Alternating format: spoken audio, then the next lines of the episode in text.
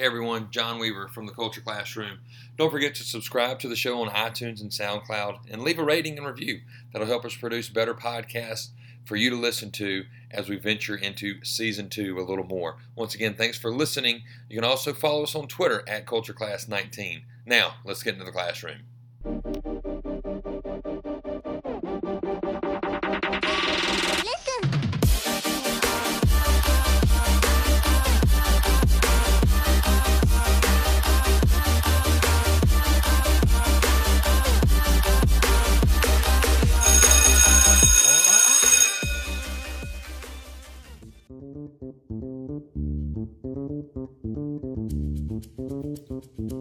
Now in the classroom is Coach Josh Stratton from Canal Winchester High School in Columbus, Ohio.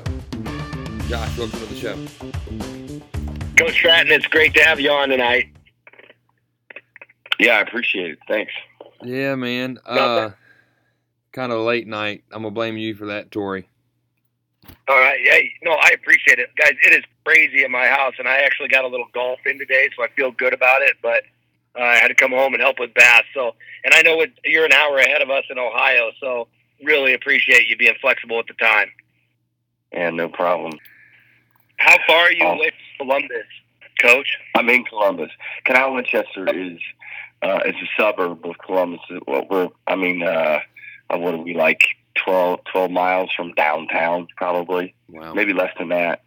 Yeah, cool. We're right next to Pickerington and Groveport, which are pretty well-known areas down here. Sweet. So two guys I went to graduate school with in New York, they are big. Like, one of them is an Ohio State grad. The other one graduated from Toledo but is an Ohio State guy, and they both live in Columbus. So real familiar with your part of the world. GameStrat is the #1 choice for football coaches looking for the most reliable and advanced sideline replay system on the market. More coaches are switching to GameStrat because it simply works when it's supposed to work. And unlike other systems, GameStrat is simpler to set up and use, delivers the fastest video transfer times in the industry, gives you the most tagging capabilities, and has the best game day support. Choose GameStrat for your game day needs.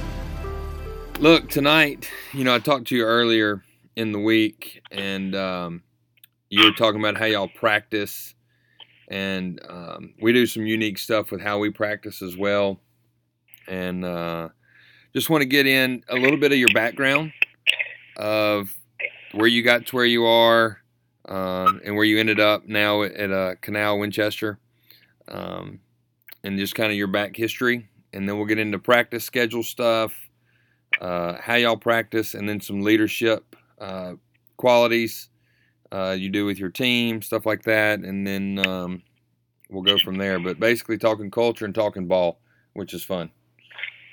Yes, it is. It's like, and I told somebody this the other day, I was like, it's like a clinic every night that we do this. It's a free clinic every night that we do this. No doubt. No doubt. That's a great way to look at it. Yep. Podcasts have changed the way I mow my lawn. Yeah. Absolutely. Absolutely. Well, Josh, we'll let you start off, man, and get it rolling. Just where you started and how you got to Canal Winchester, and then we'll jump into some football practice stuff and then some Leadership Academy stuff. Yeah, so I started out actually as a basketball coach. About 18 years ago, as an assistant basketball coach, actually here in Columbus, in high school, and then took a couple years off to finish college and things like that. And then when I graduated from college, I got got my first teaching job and another assistant basketball job, and then I met the head football coach there. Actually, I met him at New Teacher Orientation my first year, and then. He's like, hey, why don't you come coach football too? And I was like, all right. So that's kind of how I started coaching football. And then, I coached both sports, for a couple of stops. I was actually a head boys basketball coach at age 27 out in Missouri, Herculaneum, Missouri. And then, And while I was the head boys basketball coach, I was the offensive coordinator there. Had a great time there and gained a lot of experience. And then I decided to just cut when I started to move back closer to Columbus. I ended up in northern Kentucky, just across the river from Cincinnati. I hung up the basketball whistle and just wanted to stick with football. And I've been a football coach ever since. And 2011, I got my first head coaching football job at Lloyd Memorial High School in Erlanger, Kentucky. And then I've been a head coach ever since. From there, I crossed the river to New Richmond High School in New Richmond, Ohio. It's just east of Cincinnati on the river, on the Ohio River. Mm-hmm. Head coach there for 4 years, and then me and my wife, who's also from Columbus, we kind of said, "Hey, maybe it's time to start looking back home, be closer to home," because we had our first daughter at that point, and our oldest daughter. So I did, and one of the jobs that I kind of had on my list was Canal Winchester, and it came open, so I applied and got the job here. So been here for 2 years. Made the playoffs in the first year, and then last year we didn't make the playoffs, unfortunately, but we had a great year. Ran off 9 wins in a row and won a league title for the first time since they joined the OCC in 6 years. So, and looking forward to our third year. Things are going good. Numbers are up. We got 17 returning starters. Had 90 kids in the weight room yesterday. Ready to get the summer rolling. Yeah, I think I gave you that's the abbreviated version. Oh, that's fine. I think this is a fun time that we look forward to as coaches. You know, the seasons just is what it is, but the summer and the spring are kind of what we look forward to mold our team. What's the dynamic of this team going to be? What are this team's traits going to be like? And I think that's the fun part of the summer is it's hot. Well, it is down here in the South, and we get to see, where those leaders come from. What's the makeup of our team going to be like? So I enjoy the summer personally. Yeah, I love it. I enjoy the summer, and no doubt about it. It's probably my favorite part because you do get that's where you build your team chemistry, and that's where you can really kind of figure out who you guys are going to be, what your identity going to be. Who your leaders are kind of emerging, who those guys are, they kind of emerge. Because maybe they're playing their sport, in the winter or spring, but when you kind of get them all together in the summer, you can really kind of see who those guys are going to be. Yeah. Do y'all do anything in the summer as far as leadership-wise and stuff like that? Do y'all do anything special for team building? All right. Well, leadership-wise, I can talk a little bit about what we're doing in the off-season later if you want, but in the summer we always have I kind of rotate. I always bring in a branch of the armed services, and I kind of rotate. Last year we did the Army. I've done the Marines in the past when I was at New Richmond. This year we're going to do the Air Force. They're going to come in and do, they call it like a leadership boot camp with our kids. It's like a 2.5 hour deal, 3 hours maybe, that they work with our kids, and it's both physical and mental. And the Army did something similar last year. They did a really good job. I thought they did a great job last year with our kids. And then I always try to bring in guest speakers in the summer as much as possible to talk about not only leadership but just life in general. Just to expose our kids to as many positive people as I can that have overcome some adversity and that was a big thing last year. I tried to bring in guest speakers that were really successful people that overcome some adversity to help our kids understand that, it's not the cards you dealt, but how you play them. And then every Thursday I do some sort of character/leadership education. And last year I kind of just figured out how to work it into what we do in the summer. So, we split our team up into bigs and skill, obviously, in our summer stuff. We go Monday through Thursday, and then half of it's in the weight room and half of it's outside. And Mondays we do linear speed, Tuesdays change direction, Thursdays some sort of conditioning, pushing, pulling sleds, longer distance sprints. And then on Thursday, I do character ed / leadership stuff. And last year, a lot of what I did came from the What Drives Wing curriculum. And then this year, I'm using a book called 5 Marks of a Man by Brian Tomey. He's a pastor down in Cincinnati, Crossroads Church. It's an incredible book.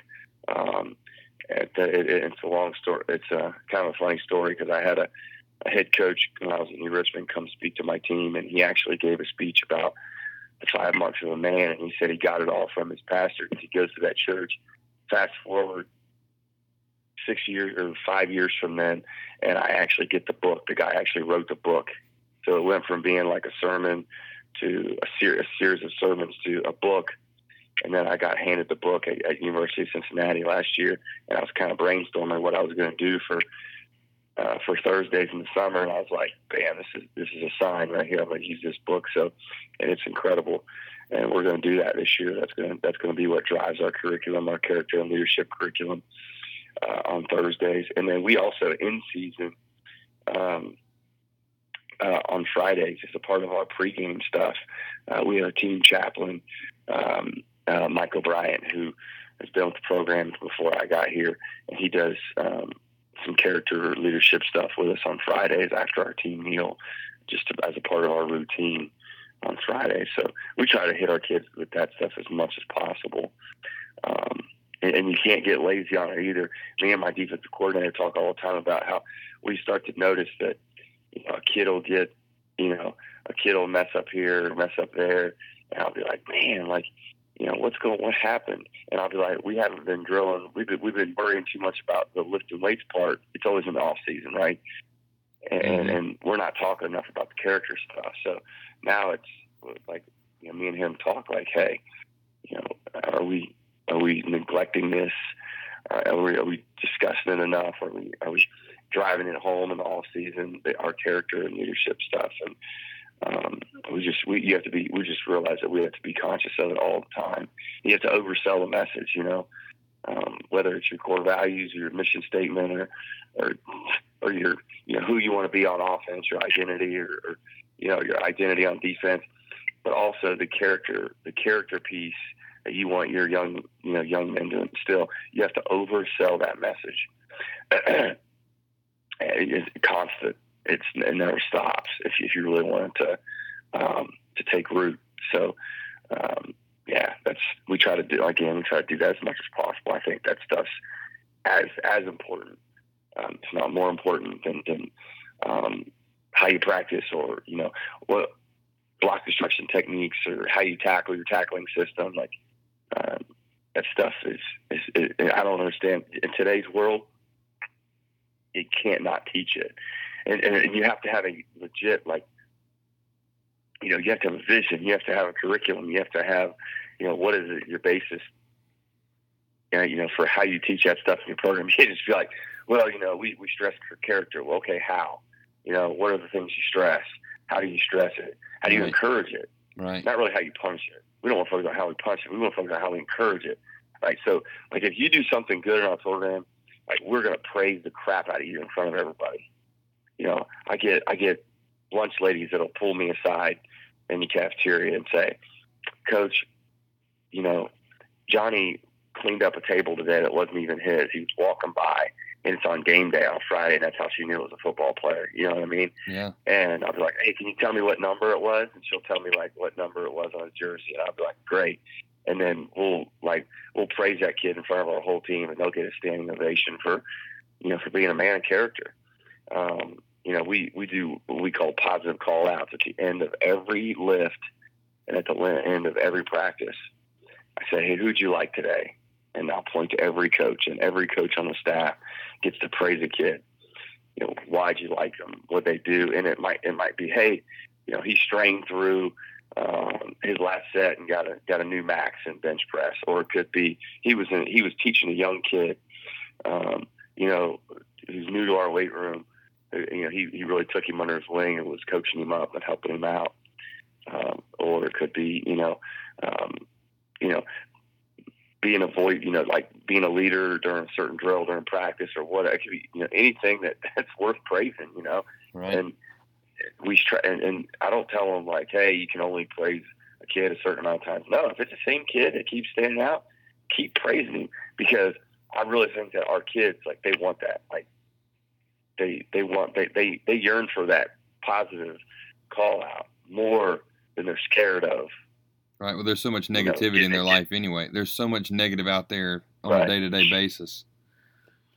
Well, and it's bigger than that, because as educators, we know that what gets rewarded gets repeated. And so I love what you're doing. Rather than go through a checklist and be like, oh, this kid's already been recognized, oh, we got to get this kid recognition. No, if that kid's doing it, keep praising it. It's only going to get bigger and bigger, and that monster is going to grow. Absolutely. And, you know, another thing I've noticed over the years is you also kind of got to let kids be themselves. And what I mean by that is, like, you can't take away who they are when you're trying to mold the players that you want them to be or the young men that you want them to be. And this is something that early on in my career, I was obviously, when we're young, we have no clue what we're doing. It amazes me the amount of young coaches who think that they know everything. Correct. It's like, you're like, I just walk away from them. Like, you know what I mean? Like, I don't even talk to you. Uh-huh. Like, you have to constantly be learning and figuring stuff out. And I really think that, you know, I was one of those guys that was like, you know, sit on the bus and you're quiet and, you know, focus and blah, blah. And now, you know, obviously they have to keep it down, but, you know, I'm not, and in the locker room, you know, what's it going to be like before the game? You know, well, you know, they got to, Johnny knows how to get himself ready for the game more than I do. I can't force him to be ready to go. Like, he knows how he wants to be ready for the game. Right. I think a lot of young coaches get focused. Yeah, a lot of young coaches want to make them cookie cutters, and like, you have to put your phones down. I don't want you doing this. I want your head facing straight, shoulder to shoulder. I mean, remember the Titans kind of stuff. Well, forget that. I want my kids loose. I want them to be engaged. We don't care if they're on their phone. I mean, that's what they're seeing 24/7. So, you know, let them have some kind of comfort piece. And then, like you said, they know how to get ready, whether it's music or whatever. Well, there's a fine line there, too. I mean, I think as coaches, it's our job to prepare kids ahead of the bus ride, for the bus ride. So, like, pick a playlist that you want to listen to together on Thursday, not Friday. Don't wait for Friday on that, you know? And so there's teaching that can happen, but I think we have to speed it up and go back so that it happens before they get on the bus. Too many of us just want to coach on the bus. Yeah, good point. Yeah, yeah. The more you the more you have a plan of action or you know, and you attack things ahead of time, the less issues you have. That goes in with, like, dealing with parents to, dealing with, administrators or I mean, you got to have a plan for all sorts of different things. Like, we got a ton of construction going on in our school right now. And, of course, it ramps up in summer, right? And they're adding on to our school. They're doing a lot of great things. And it's great, right? You know, change is awesome, but change also comes with, you know, some heartache as well. Like, last year we came to practice one day. I got 95 kids on the field. I got no water. Ooh. None. Because they shut the water off and didn't even tell me. And, yeah, right? But, all right, well, what are we going to do? We're going to sit around and be pissed off about it and, you know, what am I going to do? Go yell at the construction workers? So, you know, and a bunch of us coaches live, you know, within, you know, 5 minutes of the school. We start passing out jugs. Hey, go home, fill the sucker up, man. And we made it work, you know. But so we had a plan from then on out. I had a plan. After practice that day, I typed up, like, what happens if the water goes out? You know, and they're still doing construction right now. So it's going to happen this summer. I know it is. So I'm anticipating us not having water at least once this summer. You got the plan of action. Plan for that. Yeah. Yeah. And my athletic director is a retired lieutenant colonel from the Army. And he always says that. He's like, you got to have a plan of action for everything. Yeah. My dad's former military as well. You got to anticipate problems. Yeah. Yeah. So. Well, That's what you do in the summer. Is there anything specific y'all do in the spring? Because you said you have some kids that play other sports and stuff like that. So we tried that, and it really didn't work because you want a lot of your players to be there. And so we're just doing something this summer, open it up to everybody. We were going to have something small. We're just going to open up to everybody. But is there anything that y'all do in the spring, per se, to get your kids maybe ready for the summer into the fall? You mean like leadership-wise or character-wise? Yeah, leadership, character-wise, yeah. Well, leadership-wise, I start in December with the new seniors. And we meet every other Tuesday before school. And we look at who we are, and we start with this, who we are, okay, where we want to be, and how we're going to get there. Mm. Right? And this is their vision, and I just help them walk through it. So essentially, that's what I'm doing. I'm helping them figure out what is the vision for their football team, for their senior year. And that's what I tell them all. Like, that's your legacy, right? When they think of last year's team, when they think of the 2018 team, they're like, hey, those guys were. And we go through all the characteristics of our team that those guys kind of built. And then, of course, we won a league championship and went 9-1, blah, blah, blah. And then I'm like, the 2000 whatever year that went 2-8, like, that's their legacy. Yeah. They were the team, so there's, every senior year, like, that's your, that's what people remember as your year when you're a senior. That's just what I believe. But, yeah. So I let them, they get to figure out what their vision is for their senior year. They come up with a yearly theme that we kind of tie into everything else that we do. Put it on our shirts and stuff, and that's all. That's the seniors' deal. So every Tuesday we do that, and then we go over, okay, different types of leadership. What's good leadership look like? What's bad leadership look like?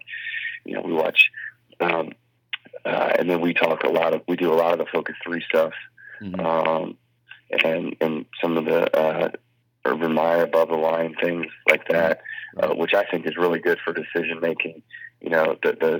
The decision-making stuff of, E+R=O that Focus 3 put together is some of the really, really good stuff that I think works for everybody in their life. So it's good for our kids. And I bring in guest speakers for them as well to talk to them.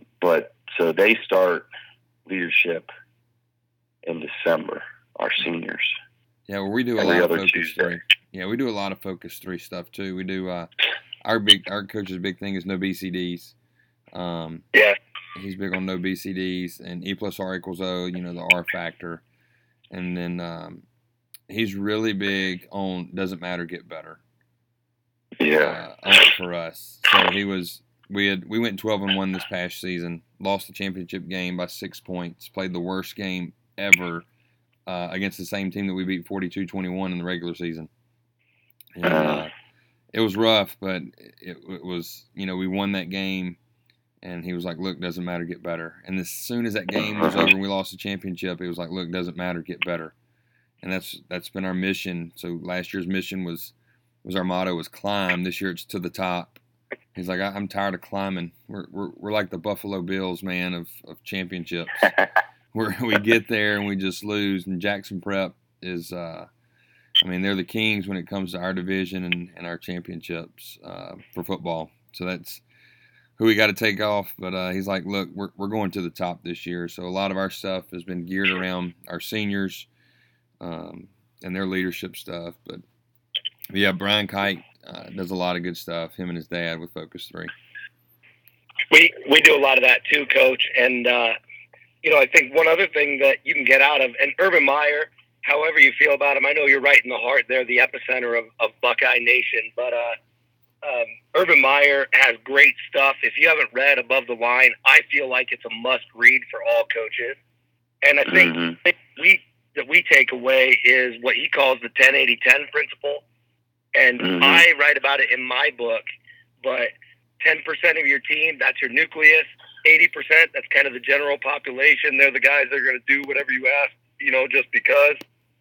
And then the last 10%, that's the edge. Those are the edge players on the peripheral, maybe have lukewarm attitudes or cold feet, or, you know, they're the guys that are reluctant to doing things that you ask. So that nucleus is what really has to drive your team.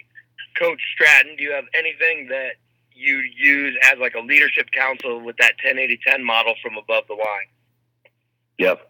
We do a whole lesson in our off season with our seniors about it. And the first time I read that was from his first book when he was at Florida. And he discussed it in that book, and he said that Tim Tebow would jog on the practice field, and he would kind of like wink at him and say, "I'm going to go get me an 80 today," and he was going to go get one of those guys at 80% and pull them up into that elite top 10%. So I try to push my guys all the time, like we did it this off season. I'd grab a senior, as we're jogging into the weight room, and I'd say, "Hey, go find me an 80 today," and those guys really started to pull. Some of those guys, "Hey, you're going to work out with my group today," and really try to, push those guys that they felt that. And what I noticed was I could tell that there were guys that you could tell wanted it, but maybe just didn't know how to get there. Yeah. Great attendance, great kids, great character, take care of the classroom, but just didn't quite know how to really work. You know what I mean? Because a lot of kids think that they're working hard. You know what I mean? Mm-hmm. But they just don't know. You don't know. They don't know how hard some of your like elite, those top 10% kids really work. Right. Well, we're doing something, and it just sparked my brain on the 10-80-10. Is the Pareto principle? Y'all heard of that? 20-80. Y'all heard of that one? Yeah. Yeah, 20% of our time produces. Yeah, 20% of our time produces 80% of the results. Where's our focus? So then we flip it with football. If 20% of the people on our football team produce 80% of the success, how can we increase our productivity? So then we ask our guys, who's the top 20% of our team? We'll ask them that question. They have to. It could be players, coaches, whoever. And then the last question we ask them is, can our top 20% help train the next 20%?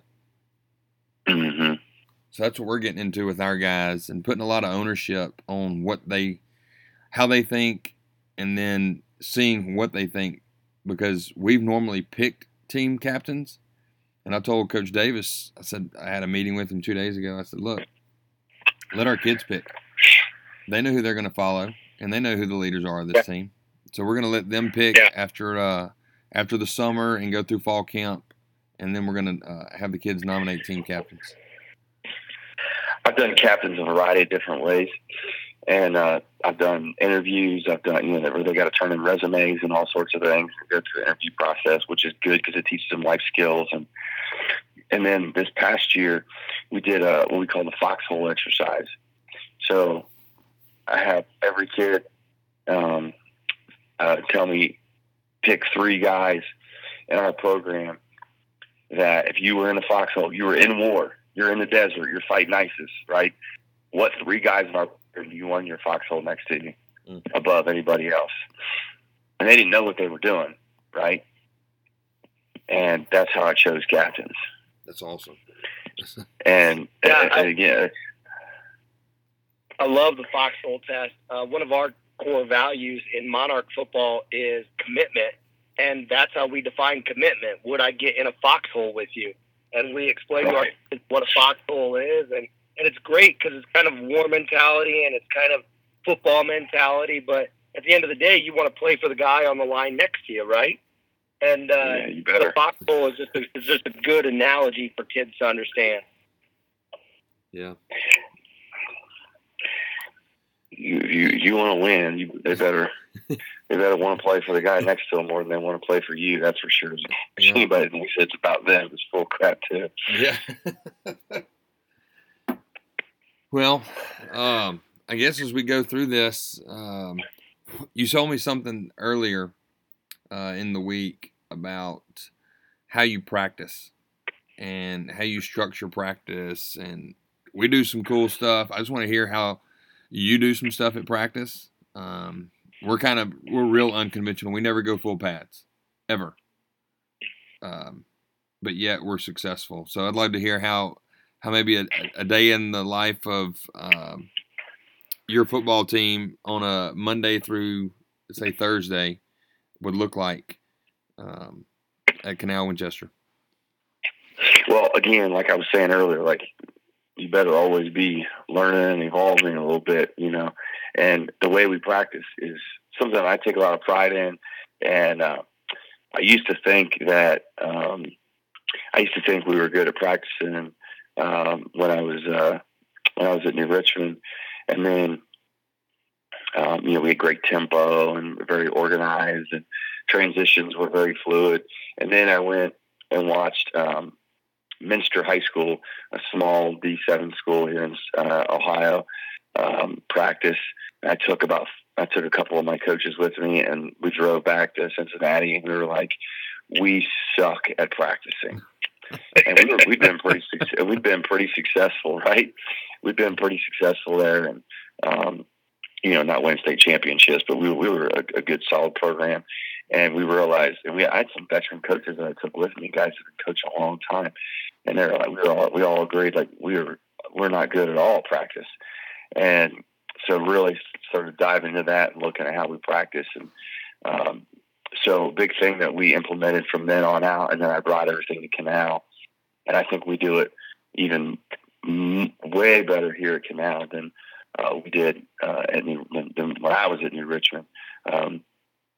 And it's changed, really helped change the culture here at Canal, the way we practice. But we do a lot of stuff in circuits, okay? Mm-hmm. So, like, our block destruction is all done in circuit. Our tackling is all done in circuit. And the big thing is, like, in your practice schedule, building everything on top of one another.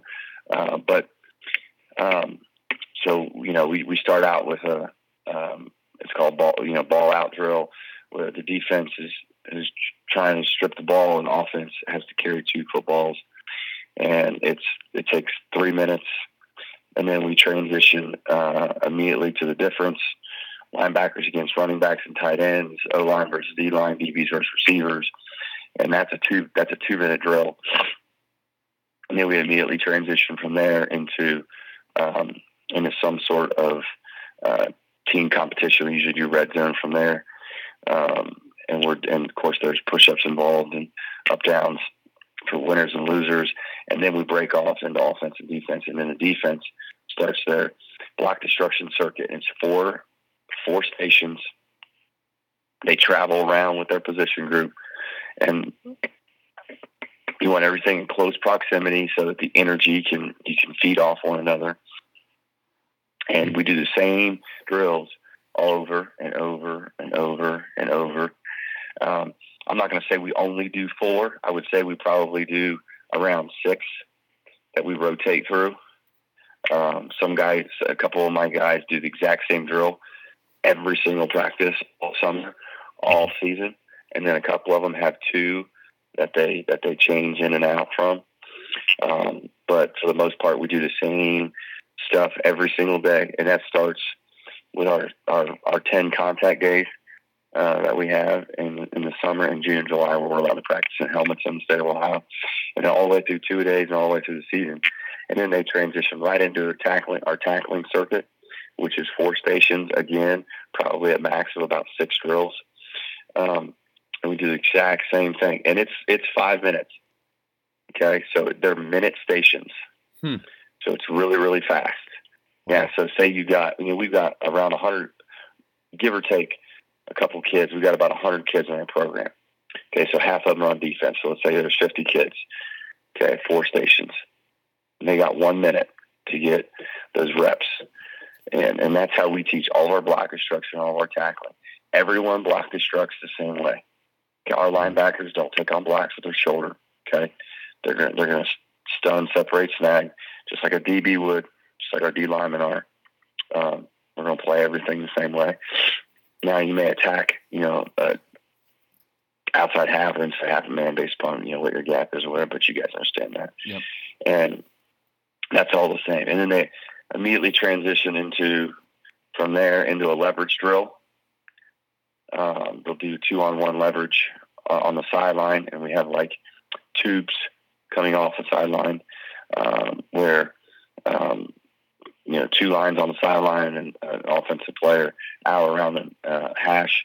And then they're in like these tubes and they're working leverage, making sure they don't give up leverage, working with their partner. Cause we want to approach every tackle as a 2-on-1 tackle. Right. Right. So, I'm a right shoulder tackle. The next guy to the inside of me, right, is a left shoulder tackle. We also call it spear and shield leverage. And our kids understand that. That's how we fit. And then immediately from there, they go into pursuit drill, and then they go to Indy, and they only get Indy for about 7 or 8 minutes a day. That's it. Wow. Yeah. So they're working whatever they can at 7 or 8 minutes, and then we transition from there into, like inside run or some perimeter screen stuff, things like that. Are y'all full pads all the time? I don't think we wore practice pants last year. We wore practice pants last year on the day that we had to, like, your acclimation days, yeah. You know what I mean? 2 days in helmet, yeah. 2 days in shoulder pads, 1 day in full pads, no contact, and then full pads, full contact. Yeah. So after that, the only time we wore pads was when we scrimmaged or played a game or pants. Sorry. So, right. Yeah. We don't go to the ground at all. We're girdle shorts and shells. Yeah. Yeah. And I don't know. I've toyed around with it. I always say, like, if we're bad tacklers, we're going to put our pants back on. And I had to our first year because these kids, they didn't know how to practice. Yeah. I'm not saying like they know that. Like, yeah. The kids and the coaches that were holdovers, like they completely changed the way they practiced, and it was different. And we had to put our pants on, and we had to get after it, and just continue to try to build some of that toughness. But the second year, it was there. We didn't have to. We didn't have to do that. I always say my defense. So much of what we do now is about technique and the hawk roll and the hawk tackle system. I mean, all of that is infiltrated high school level at a pretty substantial level. And so it really takes away the need for beating up each other. That's why you get the rings. That's why you got different bags. That's why short burst tackle circuit of just 1 or 2 minute stations works, because the technique is what you're teaching, not the physicality. Yeah. Correct. Well, let me ask you this.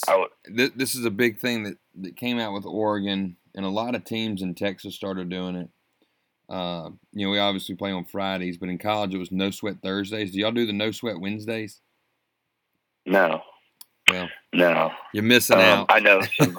I know some other schools around here that do like that they do that on Wednesday. Like Hannah Lincoln, they do that, and then on Thursdays, like they're in full pads.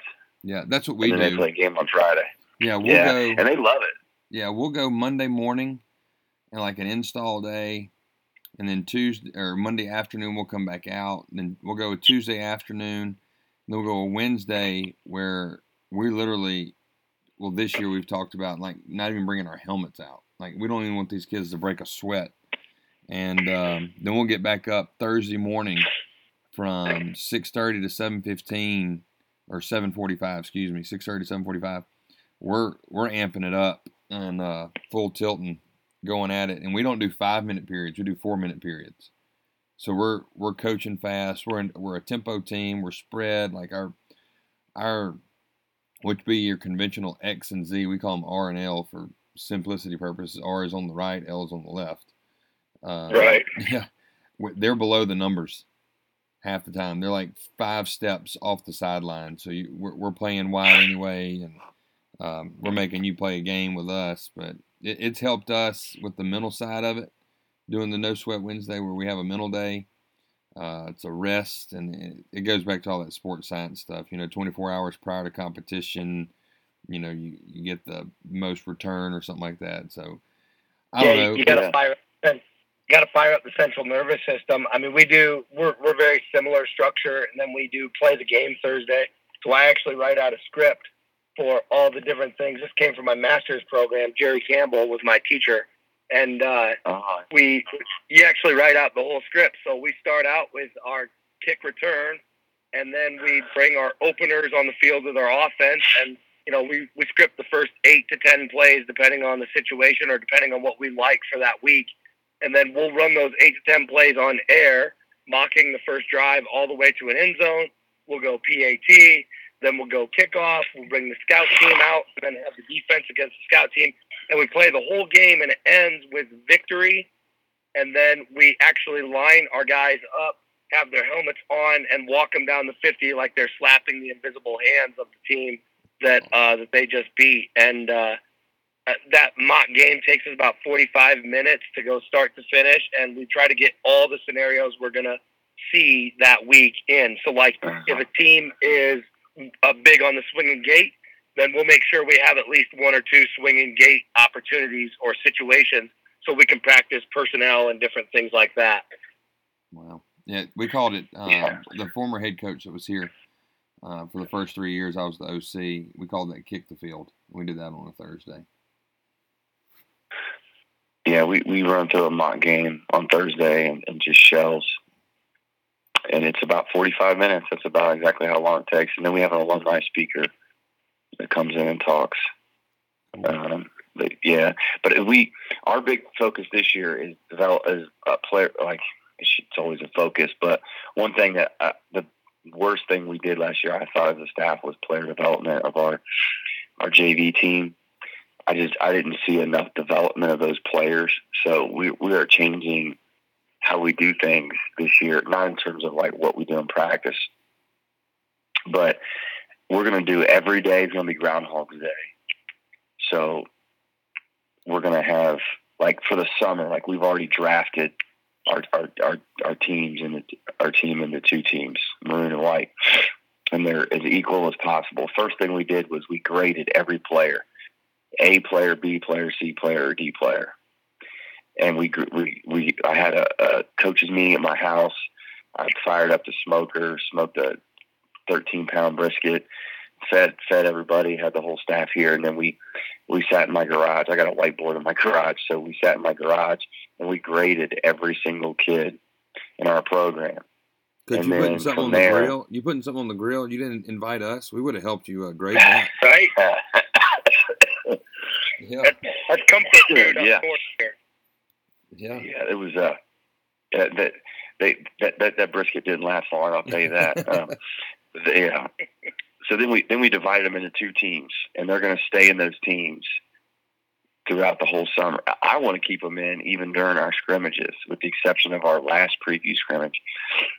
And every kid except the quarterbacks are going to play offense and defense. I don't care. You're going to have a position on both sides of the ball.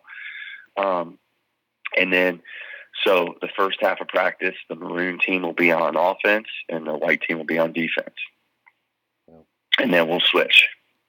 It's good stuff. And then once the season starts, so, like, you know, and we go to our first scrimmage. Okay, like the first series might be the maroon defense and the white offense, and then we might go white defense, maroon offense, or maybe two series in a row, and then switch them. And like I said, the only ones that won't play both sides of the balls are the quarterbacks. But also, what I'm going to do is my number one. So, say when the white team is on offense, my senior is going to get the 1 reps and my sophomore is going to get the 2.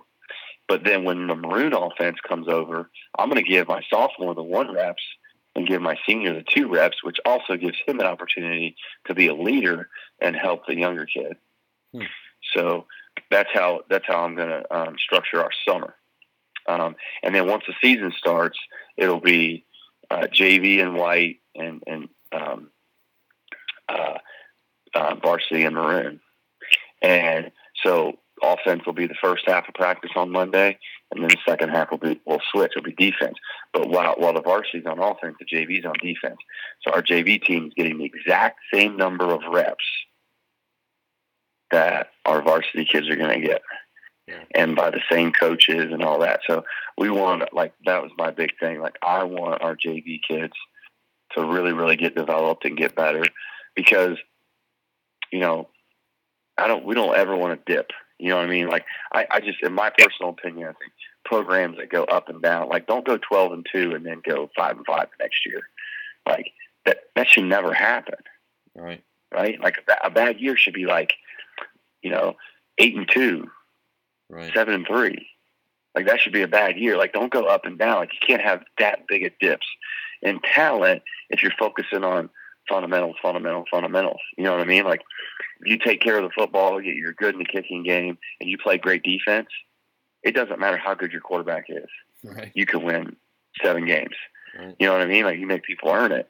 So that's, you know, my first year as a head coach, I didn't have a winning record, and since then we haven't had a losing record. And, you know, I think that because, you know, you stress great special teams and great defense, and then focus on, you know, offensively, take care of the football and make other team beat you. But, you know, we were 9-1 last year, but our JV team was, you know, like, specifically our JV offense was just really, really bad. And I just think that it was the way we practiced, and we didn't get those kids enough reps and enough attention. And we're putting a huge premium this year on making sure that our younger guys are really getting developed, and we're gonna change the way we practice, become you know, a lot more focused on building those guys up. And we're gonna something I stole from Wyoming High School here in Ohio. They have a substitution system, so every game they break down like, okay, so their Mike linebacker might also be their best guard. Well, where are they going to get him a blow at? They're going to have to give him a blow. Well, he's going to not play the 4th series on defense and the 6th series on offense or whatever. So you're going to get 2 backups in the game for that one kid. Does that make sense? Mm-hmm. So yeah, we try to do a similar rotation, and our rotation is based on 3 series out of every 5. So you're exactly right when you say 2 backups, because there are going to be 2 series where I know the starter that we're counting on is going to be out, and we got to find guys to plug that in. Yeah, I'm hoping that this goes as well as I think it's going to. With our program growing the way it is too, and we're getting more and more kids, like, you know, they can't, you know, they got to get reps. You know, we got to figure out a way to get them reps. Also, that means schematically, you can't run 9 million different things. Yeah. You know, on defense, we're gonna play cover 1, cover 0. You know, a little bit of Ripla's match, but that's it. Like, that's all we're doing. And so we don't blitz a lot at all. We have pressures, but we just don't do it a lot. We'd rather our kids read keys and just play football. And then, you know, offensively, you know, we try to keep it as simple as we can. We'll be I think we're changing quite a bit offensively this year, but, you know, keep it simple, have answers, right? But I mean, everybody says the same thing. And then, so that you can focus more on fundamentals, you know, like I was talking about circuits earlier, like, we're going to do a blocking circuit this year on offense. With the exception of the O-line, all our skill kids are going to do a blocking circuit.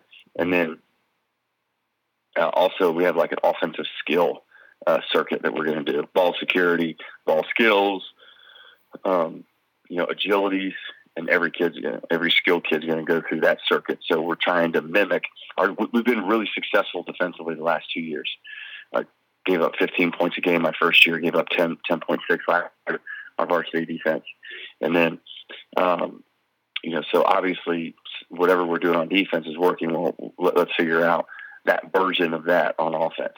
So we're trying to work in more circuits and trying to mimic some of the things that we're doing defensively on the offensive side of the ball. Like, I'm going to make my quarterbacks. I lined up our practice schedule where the defense is doing the tackle circuit is the same time we're doing the blocking circuit. Yeah. So I'm going to have my quarterbacks go do the tackle circuit every day. Twice. They're going to have to do it twice a day. Wow. So one, that covers your butt, right? I mean, everybody's seen, like, you know, what is it, Friday Night Lights or whatever, right? You know what I mean? But also, I think it's going to make them tougher. Yeah. So, like, you know, part of me thinks that it's going to help build some toughness within that unit. So I've also been trying to get them to grow out like Jim McMahon mullets, and it's not going very well. But I'm trying everything I can to make those guys tough. We're getting there, that's for sure. Maybe you better get him a headband that says Roselle on it. We'll just start with that. Whatever they want. I'm going to give some of these headbands. See if they want to wear them. That's a good idea. Hey, I'm going to get on Amazon tomorrow and get those. I mean, you can't grow a mullet overnight. It takes a long time. A mullet's a thing of beauty, but, man, everyone can put on a headband and feel cool. I wish I just had some hair to grow a mullet. I keep telling my wife that I'm going to do it with them this summer, and she just is like, no, you're not. I'm like, yeah, I am. And she's like, no, you're not. Like, Coach Stratton, what I love about your platoon, and we do it too, is where you flip offense and defense with your younger guys, your JV guys almost, and then your varsity guys or the guys that are really in your platoons on Friday night. What I love about flipping it in the middle of a team session is that the coaches get a coach at whatever level. So it's not just the JV coaches coaching the JV. Right. I'm a JV coach, JV offense, that's my thing. You get the offensive coordinator coaching the JV guys when they're on the offensive side of the ball, because that's realistically what would happen on a Friday night if it's your turn in the rotation or if somebody goes down and it's the next man up. And that is really important to build confidence in the kids that they're getting coached by the high coaches on the coaching staff. I agree. And the other thing that we realized too was that they weren't getting prepared schematically for their game on Saturday.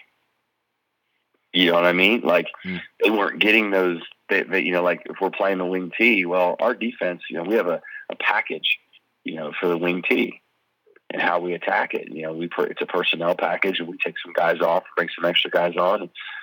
And our JV team goes and plays the wing tee team, and they're unprepared. You know, they're still sitting in our base defense trying to play the wing tee, and that's not what we do at the varsity level. So we were like, man, we really screwed our JV kids this week. That's on us. And you know, we apologized to the kids and told them like, hey, you know, that's on us. So then we made sure that we installed next time we played the wing tee that they were prepared. But that was another reason why, you know, I thought that it was important to change this a little bit and how we approach practice to make sure that those guys are playing the game too. Now, when it comes time to service the varsity, you know, obviously they're going to do that job. They're going to run the scout D and things like that. But there's plenty of time to practice where we can also prepare them for their game on Saturday and do our best to do that. So, and also we got to make sure that those guys are ready to go. What if somebody, you know, I mean, it's a game where people get hurt. You know, Johnny misses the bus. You know, I hope that never happens. But you know, you got to step up and play. Saw it a couple of years ago. 3 starters just chose not to get on the bus to go to a district game, and you know, what do you do? And then everyone's kind of sitting around, and they know where the starters are, and we as coaches don't. Of course, we found out what happened on Monday the following week, but you know, everyone's looking around and like, what do we do? How are the coaches going to handle this? And the next guy's up. They weren't ready, but so it happens. I mean, we're dealing with high school kids. We're dealing with kids that are 15 to 18 years old and don't always make good choices. Yeah. Well, no doubt about that. Well, Coach, as we finish up tonight, there's always one thing that we ask our coaches that are on our show, and it comes with one of our episodes. It's called Your Carrying Trademark, and it's what sets you apart, what makes you different, I should say, and makes you stand out as a coach. For Coach Torrey, it's his purple shoes that he wears. For me, during track season, I wear only red during 2 track meets of the season. So just what is your carrying trademark that you have that sets you apart, that makes you stand out? I mean, here's a couple other examples, and sorry we kind of put you on the spot with this, but it's just something you do that distinguishes yourself from other people. So, like, I know Coach Weaver has inspired me, and now I do it, but it's really Coach Weaver's. He writes game day notes to all of his players, just a handwritten, you know, good luck, play fast tonight kind of note. I know another coach who he's got like one of those garden signs, and it just says he's made it to paint it school colors, and it says game day, and he puts it outside his classroom every time that it's a football game day. Just so then all day, right there it is. It's like, hey, there's like a special classroom decoration we have because today's a special day. So I don't know if you do anything like that, or if you have any kind of quirky thing that makes you just different and authentic. Yeah, I don't think I'm quirky at all. I probably wish I was. I will say one thing people always point out to me, I guess, is I'm a big coffee drinker. There you go.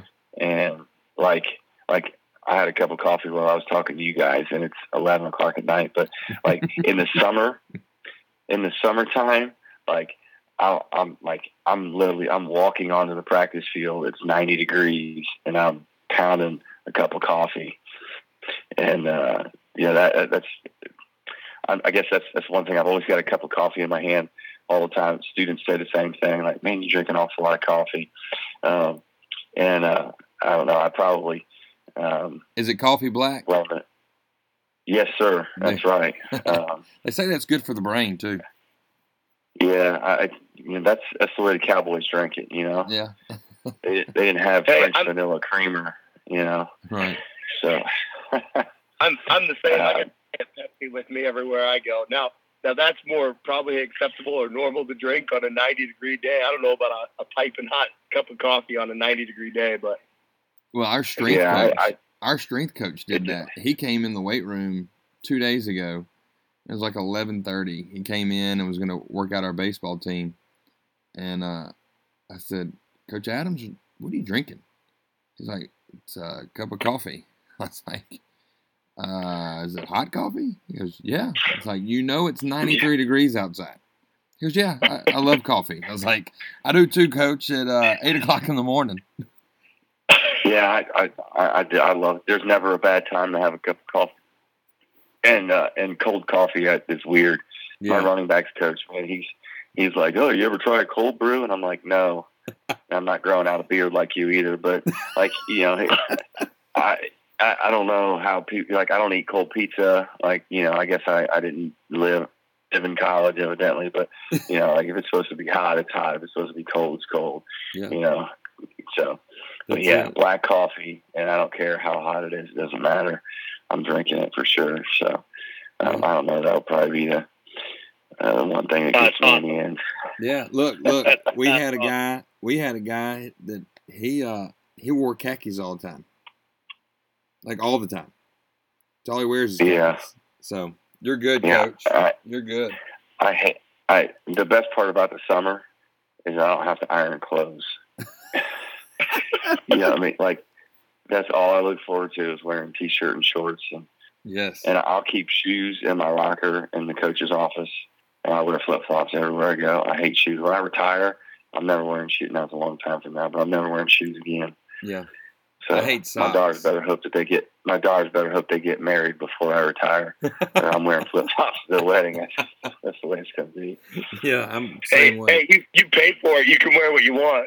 That's right. Yeah, no doubt. No doubt. I guess another thing that I got tired of losing sunglasses. Okay, so I only wear like freebie. Like, you know, like the little plastic free glasses that'll have, like, you know, like an advertisement on the side. That's all I wear now. Another thing that my wife really loves, let me tell you, she's like, geez, I can't believe you're wearing that. Like, I'm wearing like a, you know, like Waffle House glasses or something, right? Awesome. And I have like 15 pairs of these things, and they're laying all over the place in my car, in her car, in my classroom, in the coach's office. I mean, they're everywhere. So if I ever need a pair, boom. And if I lose them, I don't care. You know, I never look for sunglasses that I lost. Right. Never. They're like, where's my glasses? I'm like, who cares? I'll just go get another pair. That's right. So, well, sometimes they're lime green, sometimes they're white, sometimes they're orange. I don't care. You got to send me a picture of you and those sunglasses. That's awesome. Coach, as we finish up, and is there anything that you want to pump out about Canal, about how you're looking, like an outlook of 2019, maybe from a leadership standpoint, or how y'all are going to do? I know what you're going to your second season, third. Your third, and just what expectations and stuff you want to see happen at Canal, and we'll be finished for tonight. I want our kids to really love each other, you know. And last year's team, that's what made them so special. Our seniors were a bunch of guys that just really, really cared about other people. As my defensive coordinator says all the time, he said, "Man, they gave so much to our program, it took nothing." Mm. And that just really resonates with me. When he said that, it made a lot of sense to me, and it's the kind of kids that they were. And I really want to continue to instill that in our kids. I want them to give to our program and take nothing. And obviously, we want them to get stuff out of it. That's why we're there. But you guys understand what I mean. And in terms of talent, I think, you know, we're as talented as any Division II team in all of Central Ohio. And we've got 17 returning lettermen. Like I said, we had 90 kids in the weight room yesterday. We got a huge incoming freshman class with some really big kids who have already kind of got a jump start on our culture and how we like to do things. Our senior class this year, when they were in middle school, 7th, 8th, and 9th grade, never lost a game. Wow. And they beat some of the best teams, some of the best programs, in all Central Ohio, and beat them handily. Especially their freshman year, they were really, really good. They were 10-0 and just ran people off the field.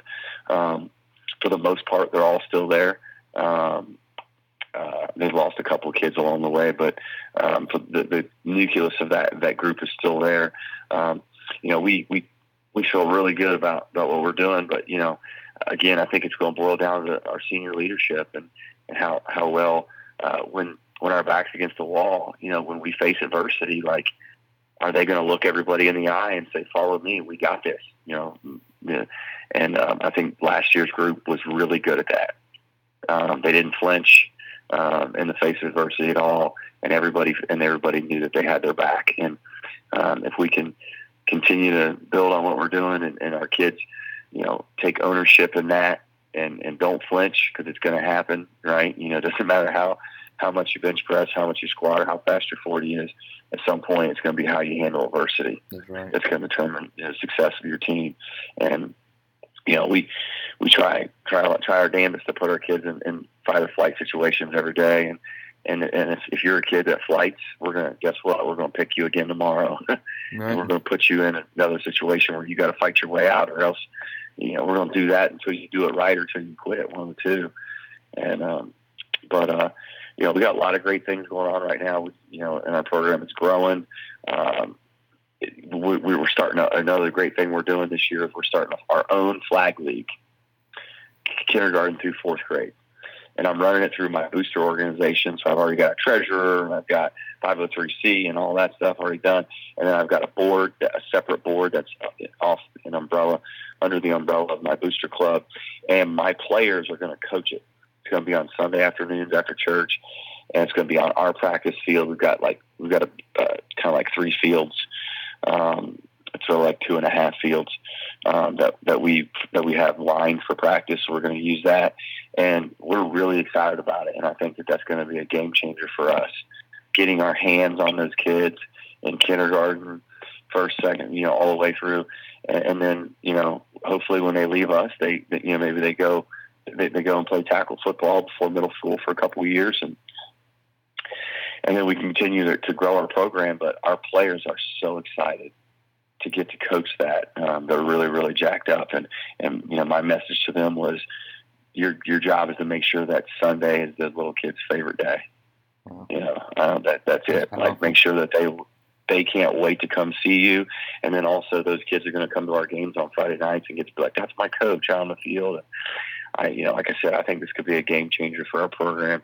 And it's, you know, ran by us. It's going to be, and what we're also going to do is we're going to teach every kid how to tackle our way. So we're going to, you know, using dummies and tackle wheels and stuff like that. Even though it's a flag league, we're going to teach them how to tackle the right, proper way. And that'll be something that on those days, our coaches will be really involved in those days, teaching those kids how to tackle. So, but yeah, you know, we really like the direction of our program. You know, we're a Division II school. We're We're going to continue to be a D2 school, even though our community is growing. I think our growth is going to slow down here soon, and we're going to be a big D2 school, which is the second highest classification in Ohio, which is a good place to be, I think. Like I said, you know, we just redid our locker room. We got one of the nicest locker rooms now in all of Central Ohio, and our weight room's next, hopefully. So, but that's us. We're going to do our best. We're going to play hard and you know, represent our community well, and hope that the chips fall in our favor this year. Cool. Well, Coach, that's some great news what you're doing. I'd never heard about the flag football stuff. I got a 2-year-old that's like 35 pounds. If you need a fullback in 7-on-7, I'm just kidding. I'll fly him up there. Anyway, Coach, that's incredible. Enjoyed having you on the show tonight. Coach Torrey, you got anything to say before we go?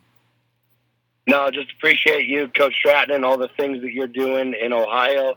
And, of course, as football is under scrutiny from a lot of different pressure points in society, and as recruiting more players into the game and growing the game is a bigger challenge for coaches today, appreciate all the things you're doing to build relationships, to build leadership, to start kids at a young age, to keep them invested in a process that takes place over many years as you build skills. Just really appreciate all the things that you're doing for our game. And we got to hold on to it and continue to grow it, because it's the last place in our society where they still allow us to teach toughness, you know? Yeah. So. Good stuff. Well, Coach, I know it's late. I appreciate you staying on with us to about midnight, and go enjoy your summer with some flip-flops. That's right. Absolutely. Hey, you guys enjoy your summer too. Best of luck to you guys next season. All right. If you ever need anything, let me know. Yeah, dude. Thanks, all Coach. Right. Appreciate it, Coach. All right. Thanks, guys. Culture Classroom is supported by Lausanne Learning, a nonprofit run by educators for educators, with a mission to engage students, empower teachers, and transform schools. Through professional development conferences focusing on active learning, practical resources, and reflective teaching, including fishbowl classrooms, and a unique teacher-to-teacher consulting program, Lausanne Learning is providing the authentic professional development your school needs. Visit them at lausannelearning.com today to find one of their active learning conferences near you and to learn more about changing education from the ground up.